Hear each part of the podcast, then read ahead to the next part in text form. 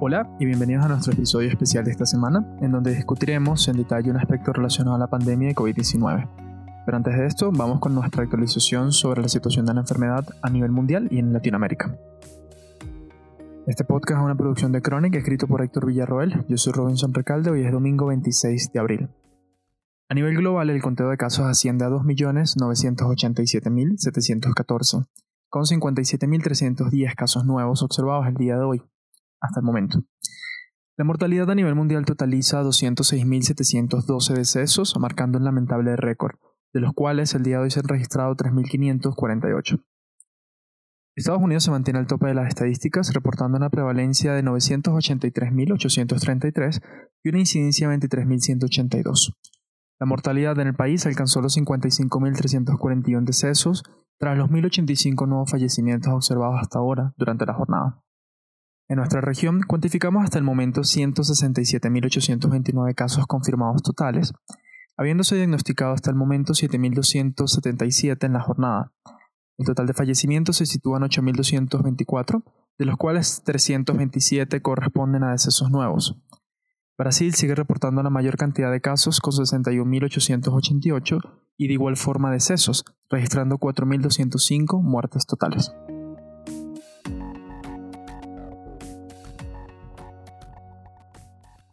Con el avance de la pandemia surgen las tendencias epidemiológicas, se aclaran los panoramas y podemos evaluar el desempeño de indicadores importantes en la respuesta a la pandemia. Ahora que muchos países se preparan para el progresivo levantamiento de las restricciones, se ha vuelto más importante que nunca estudiar el desarrollo de la pandemia en busca de señales de éxito, qué posiciones han funcionado y cuáles son las lecciones, si bien tempranas, que se pueden aprender. En momentos como este, se hace relevante analizar la historia, mirar con ojo crítico las decisiones tomadas ahora que ya tenemos señales del impacto que generaron.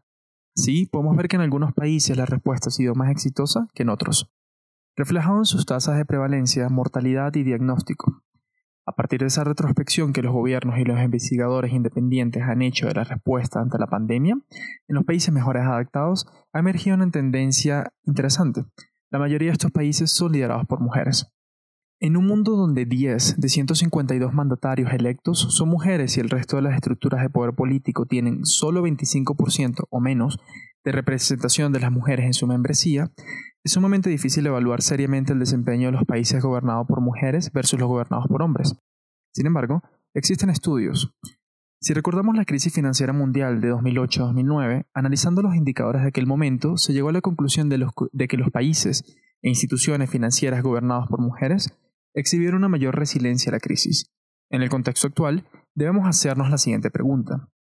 ¿Los países con mujeres a la cabeza están exhibiendo mejor manejo que aquellos liderados por hombres? Si miramos la respuesta de países como Alemania, Nueva Zelanda, Taiwán, Finlandia o Eslovaquia, se hace evidente que se están desempeñando mejor que el promedio mundial en indicadores como tasa de mortalidad y tasa de testeo. En Alemania, el liderazgo de la canciller Angela Merkel ha recibido el aplauso de la comunidad internacional, gracias a que la respuesta de su país ante la pandemia ha sido uno de los más eficientes a nivel mundial. Alemania registró su primer caso el 28 de enero y puso en pie medidas de confinamiento el 10 de marzo, las cuales nunca han sido restricciones totales.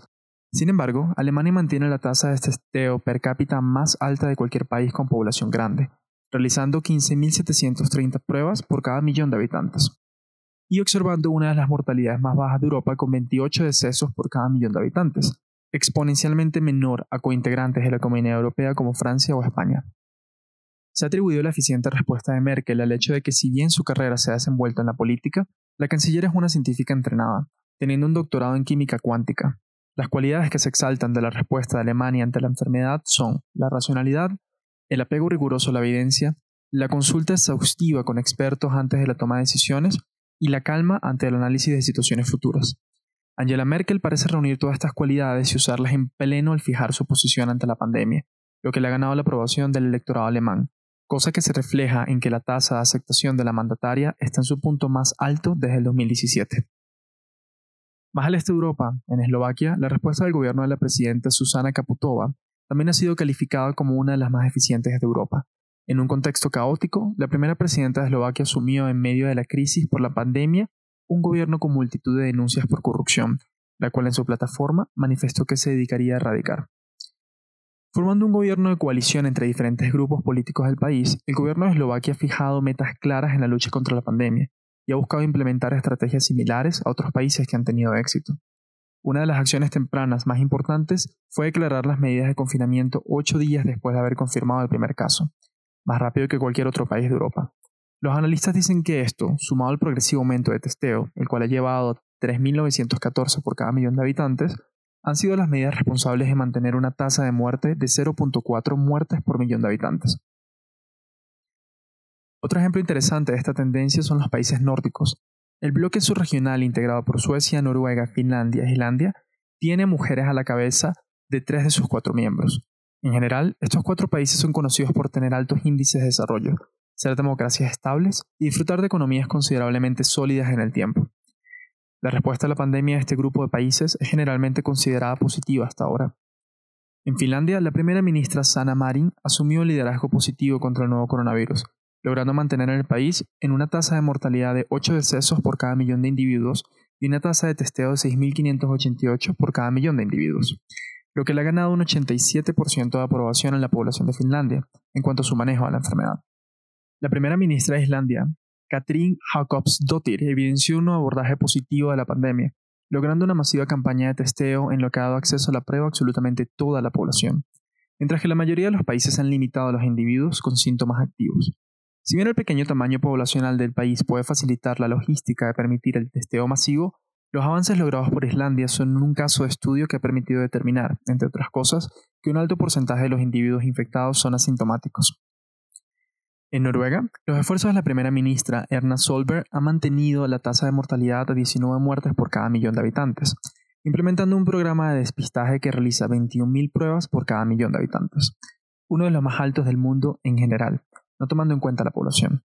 Especial atención ha recibido el uso de los medios televisivos por la primera ministra para dirigirse a la nación, incluyendo a los niños, para fomentar la educación sobre las medidas que están siendo adoptadas, las cuales, por poderes especiales otorgados al Ejecutivo para el manejo de la crisis, incluyen el cierre de las instituciones educativas, pero no medidas de confinamiento estrictas.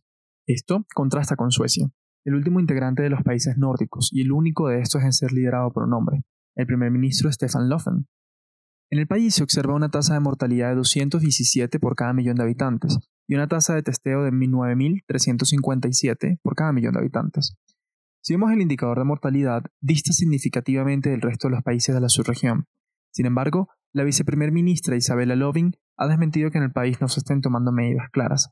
Aseveró que se está optando por el distanciamiento social voluntario en lugar del confinamiento obligatorio, y que medidas más estrictas que estos no son sostenibles en el tiempo.